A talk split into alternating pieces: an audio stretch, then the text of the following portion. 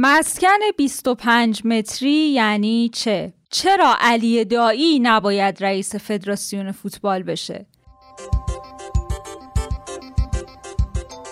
سلام امروز یک شنبه 8 تیر ماه پادکست خبری پادیو رو میشنوید. در پادیوی امروز از گلایه رهبر انقلاب از اهانت به برخی بزرگان پاکدست قبلی قوه قضاییه جزئیات ششمین جلسه دادگاه اکبر تبری مصاحبه با رئیس انجمن انبوهسازان تهران در مورد مسکن 25 متری و هشدار معاون وزیر بهداشت در مورد کرونا رو خواهیم داشت.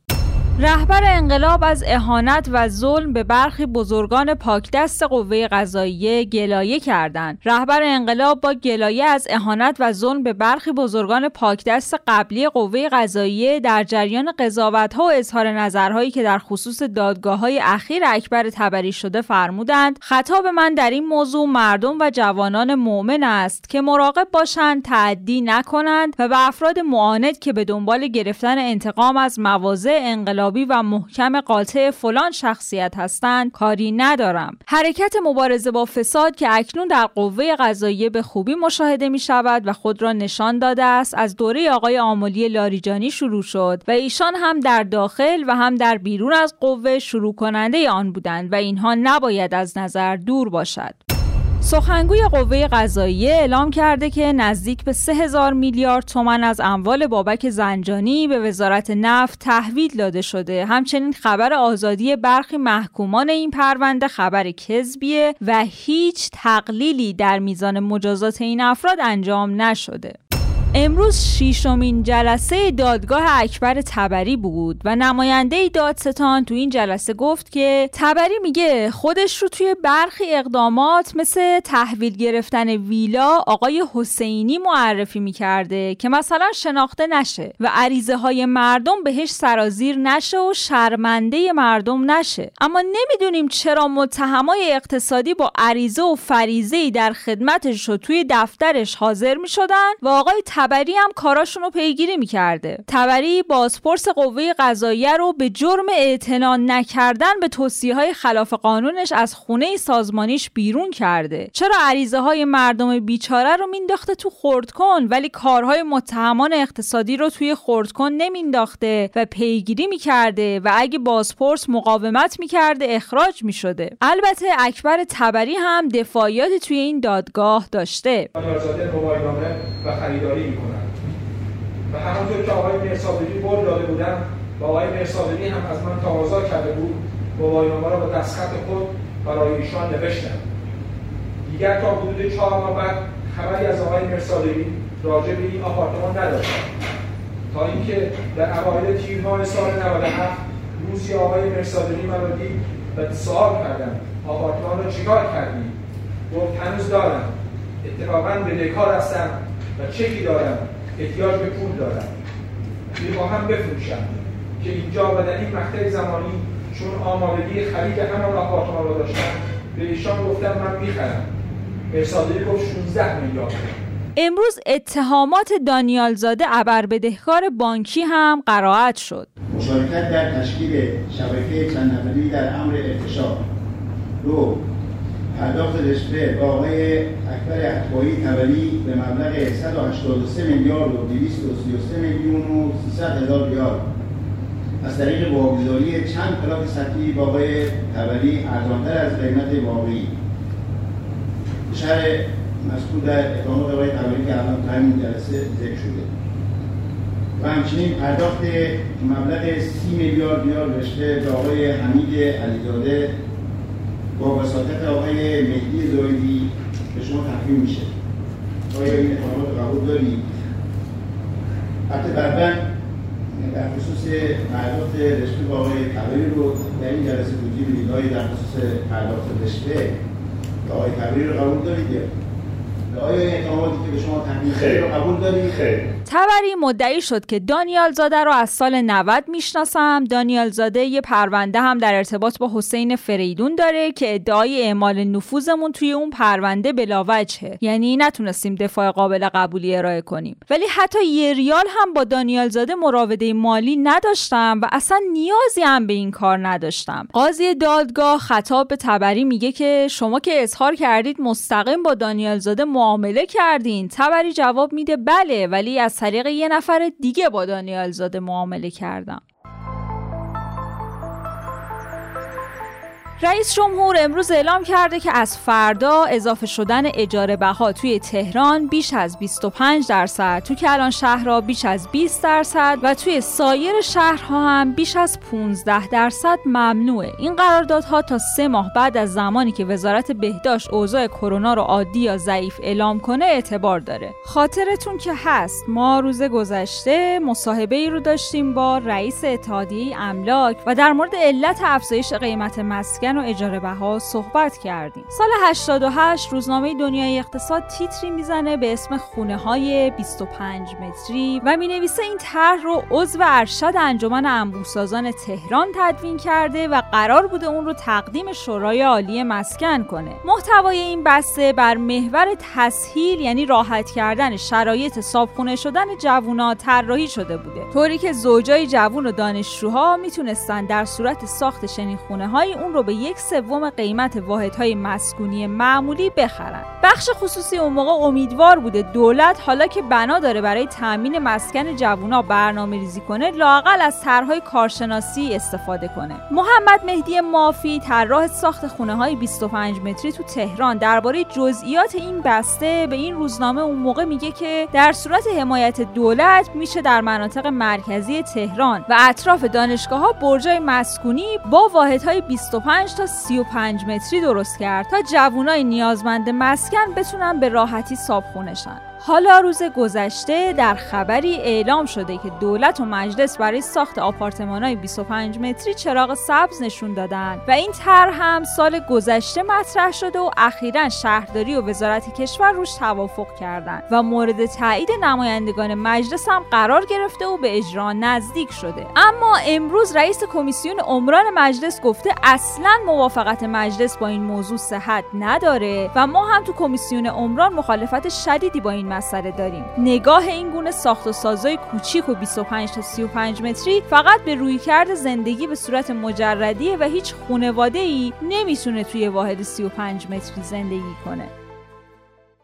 ما امروز در پادیو مصاحبه ای داشتیم با حسن محتشم رئیس انجمن ابوسازان تهران. آقای محتشم سلام. با توجه به اینکه این طرح سال 88 یک بار مطرح شده از سوی انجمن انبوهسازان آیا طرحی که دیروز مطرح شده ادامه همون طرح قبلیه یا بازنگری شده؟ والا اینو دیروز اعلام کردن. بله. ولی در مجموع ما به عنوان انبوساز از همون سال 88 که این طرف بارها و به دفعات حالا من خودم توی هم مجلس هم تو دولت و حالا مسئولیت انجام داشتم و همچه اخیرا که حالا مصاحبه میشه ما همیشه مطرح کردیم و مسکن کوچک بسازید. نه در حد 25 متر البته چون 20 متر واقعا در واقع با توجه به الگوی مسکن در کشور که در شهرستان 100 متر بوده و تهران 75 متر ما پیشنهادمون بود بین 30 متر تا 50 متر ساخته بشه با حداقل مشاعات و حتی 60 متر. و این می‌تونه در واقع به خانهدار شدن زوجهای جوان کمک می‌کنه اما من دیروز یه دفعه اخبار رو متوجه شدم که یه در واقع جمله رو در مبنی ساخت های 25 متری گفت و رد شد. حالا اینو چه کسی این طرحو داده چه کسی می‌خواد مجری بشه و چگونه جزئیاتش مونده. قاعدتا باید بیشتر از این توضیح بدن اما من به عنوان یک کسی که در واقع خود ما هم پیشنهاد دهنده احداث واحد های کوچک بودیم و الان برای تو بخش انبوسازی در مورد مسکن و مشکلاتش و مسائلش در واقع داریم صحبت می‌کنیم به نظر من حالا بحث 25 نیست بحث واحدهای کوچک ارزون قیمت با حداقل مشاعته به خصوص در شهرهای بزرگی مثل تهران کلان شهرهای مثل تهران. که حالا اینو من خودم چند سال پیش پیشنهاد کردم که می‌تونه وزارت راه شهرسازی با کمک شهرداری ها چون زمین در اختیار شهرداری هاست در شهرها خود سازمان ملی زمین مسکن یا سازمان های استانی خیلی عراضی در داخل شهر در اختیار ندارن. ولی شهرداری ها دارن گفتم می‌تونه با کمک شهرداری ها بیان خونه هایی رو بسازن. که مثلا فاقد پارکینگ باشه با مشاهدش کم باشه. و اینا رو مثلا بین سی تا پنجاه طراحی کنن و حتی اگر لازمه نصف اینو به طرف بفروشن. اگر زمینش گرون قیمته و در شهر کلان شهری مثل تهران حتی می‌تونن نصفش مثل کشور توسعه یافته. نصف دیگه به زوج جوان یا فرد متقاضی اجاره بدن تا بعد چند سال طرف اون نصفه رو که تونست تصویه کنه ما بقیهشو مجددا بیاد در واقع بخره. که یک دفعه مصاحبه رادیویی هم من داشتم که مجرم آقا بگو لونه. گفتم نه آقا لونه نیست. برای وقتی یه واحد 40 متری رو شما عادت کنید توش می‌تونید بگذرونی بهتر از اینه که اجاره بدی با توجه به مسائلی که شما مطرح کردید آیا قرار بخش خصوصی مجری این طرح بشه یا دولت؟ در واقع مبدع این کار دولت باید باشه و زمینی شما دولت در در نظر قاعدتا اجرای این باید توسط بخش خصوصی باشه. حالا بخش خصوصی به دو شکل می‌تونه وارد این قضیه بشه. یکی اینکه اگر اجازه شهرداری ها بدن تا می‌شود خونه های کوچیک هم ساخت ضوابط و شورای عالی معمار شهرسازی شهرداری ها اعلام بکنه آقا مجوز مثلا یک واحد مستقل 25 متر تا 50 متر بدید و پارکینگ نمی‌خواد مثل مهر.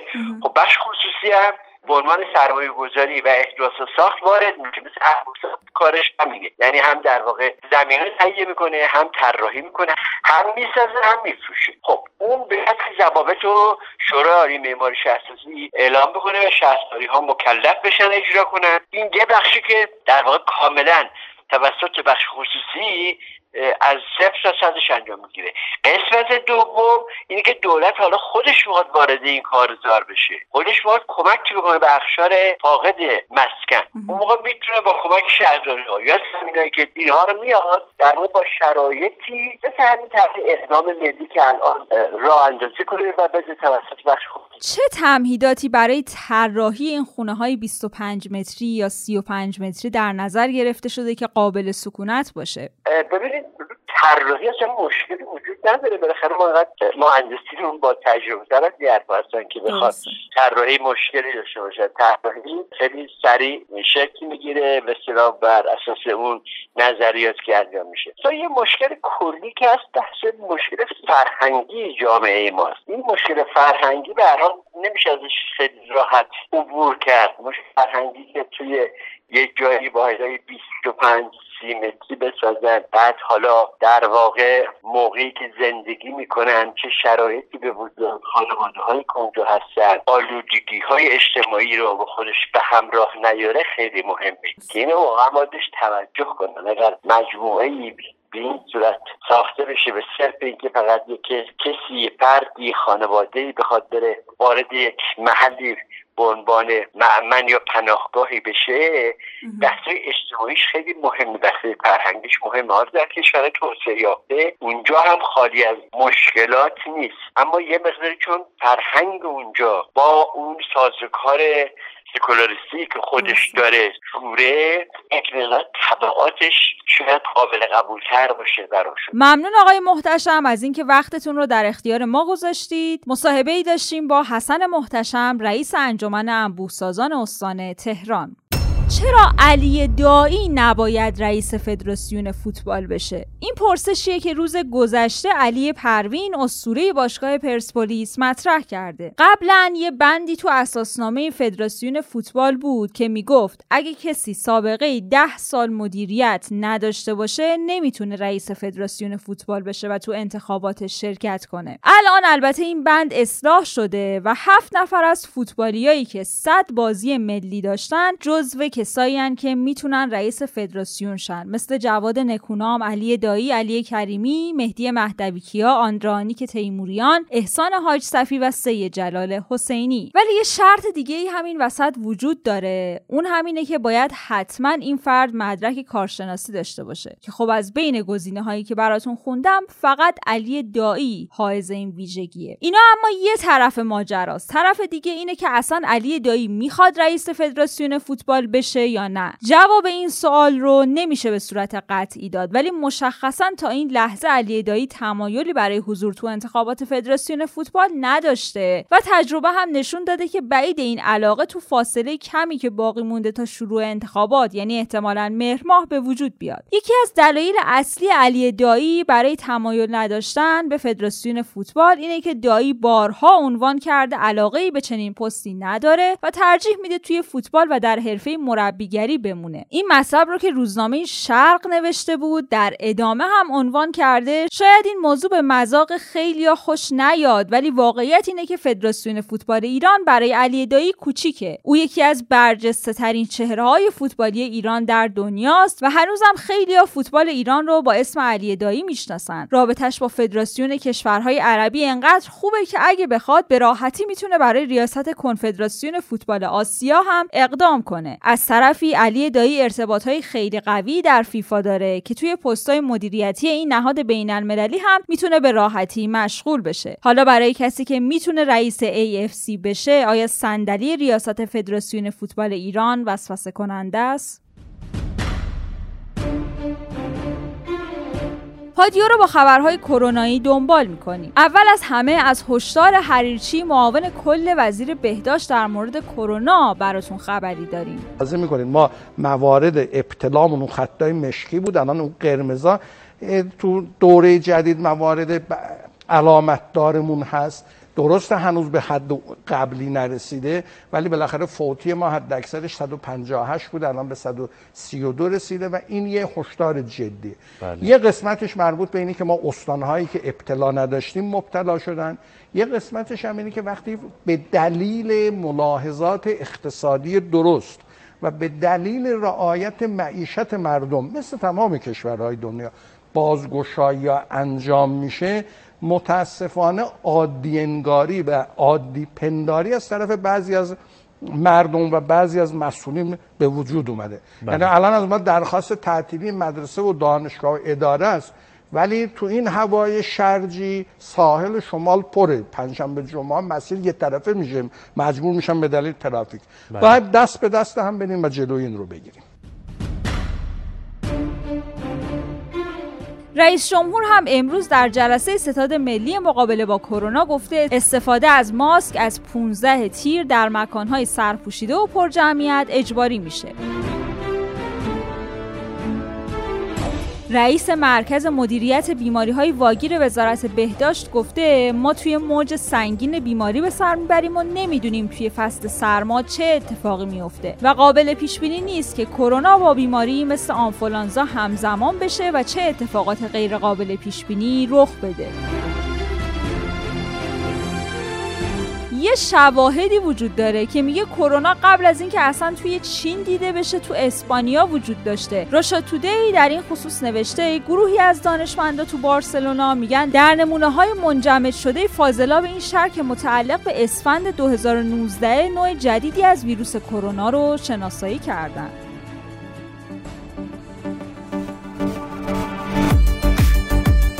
یک خبر خوب هم براتون داریم. مدیرعامل و سرپرست مؤسسه عالی آموزشی و پژوهشی طب انتقال خون گفته ایران دومین کشوری بوده که بعد از چین روش پلاسما درمانی رو شروع کرده. آمریکا ده روز بعد از ایران این شیوه رو شروع کرده و همین موضوع هم باعث شده که پژوهش های مؤسسه در این رابطه از مرجع های اصلی تحقیقات بعدی باشه.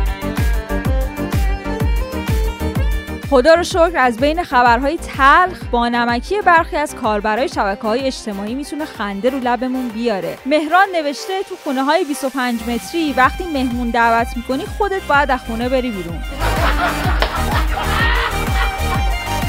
سیما هم گفته تقریبا همه مشکلات بشر با خوابیدن درست میشه. اگه درست نشد بالش رو برگردونه دوباره بخوابه درست میشه.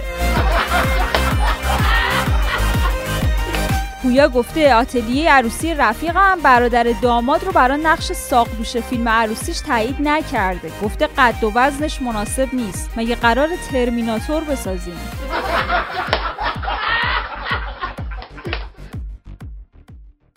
ممنونیم از اینکه پادیو رو میشنوید و اون رو به دوستاتون هم معرفی می‌کنید. پیج اینستاگرام ما رو با آدرس رادیو underline پادیو دنبال کنید. اونجا بخش های مهم و جالب هر قسمت رو براتون می‌ذاریم. پادیوی امروز رو با یک قطعه موسیقی به نام چرا ساکتی از سینا سرلک و مهراد جم براتون به پایان میرسونیم. تا فردا عصر خدا نگهدار. چرا ساکتی؟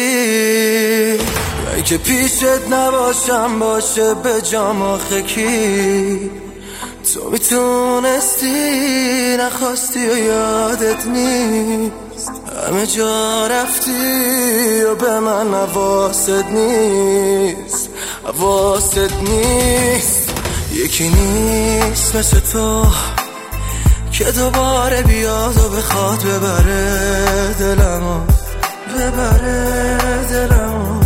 نمیشه هیچ کی که تو جای تو با کسی پر نمیشه. دیگه نیست مثل تو دیگه نیست مثل تو. تو مگه دوستم نداشتی؟ چرا رفتی تنام گذاشتی؟ دور شدی تو بی بهونه هیچکی مثل توی من که پاش تو مگه دوستم نداشتی پیشم میموندی غم نداشتی.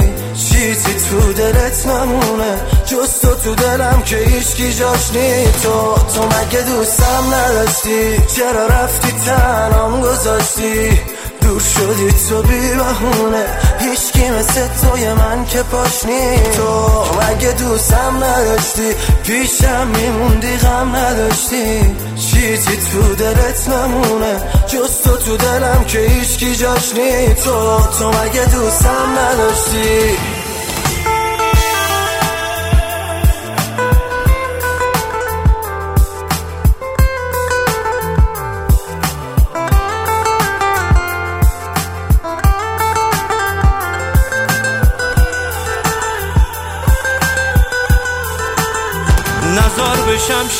شکسته تر بازم به من یه سر بزن. یا بذار اینجا بمیرم یا بیا این قلبو ببر. رو در و دیوار دلم عکس تو با عشق می‌کشم. هر کی و دوتایی می‌بینم از ته دل آ می‌کشم. تو مگه دوستم نداشتی؟ چرا رفتی تنام گذاشتی؟ دور شدی تو بی بهونه. هیچکی مثل توی من که پاشنی تو مگه دوستم نداشتی؟ پیشم میموندی قبل نداشتی. چیزی تو دلت نمونه. جز تو تو دلم که هیچکی جاش نیست. میگم ای کاش من جا تو بودم و تو بودی جام. واسم چرا پم تو یه راهی بسار؟ می‌دونی میمیرم میخندی برام. تو مگه دوستم نداشتی؟ چرا رفتی تنام گذاشتی؟ دور شدی تو بی بهونه هیچکی مثل توی من که پاش تو مگه دوستم نداشتی؟ پیشم میموندی قبل نداشتی. چیزی تو دلت نمونه. جز تو تو دلم که هیچکی جاش نیست. تو مگه دوستم نداشتی؟ شدی تو بی بهونه تو مگه دوستم نداشتی؟ پیشم میموندی قبل نداشتی. چیزی تو دلت نمونه جز تو تو دلم مهراد جمع سینا زرنک.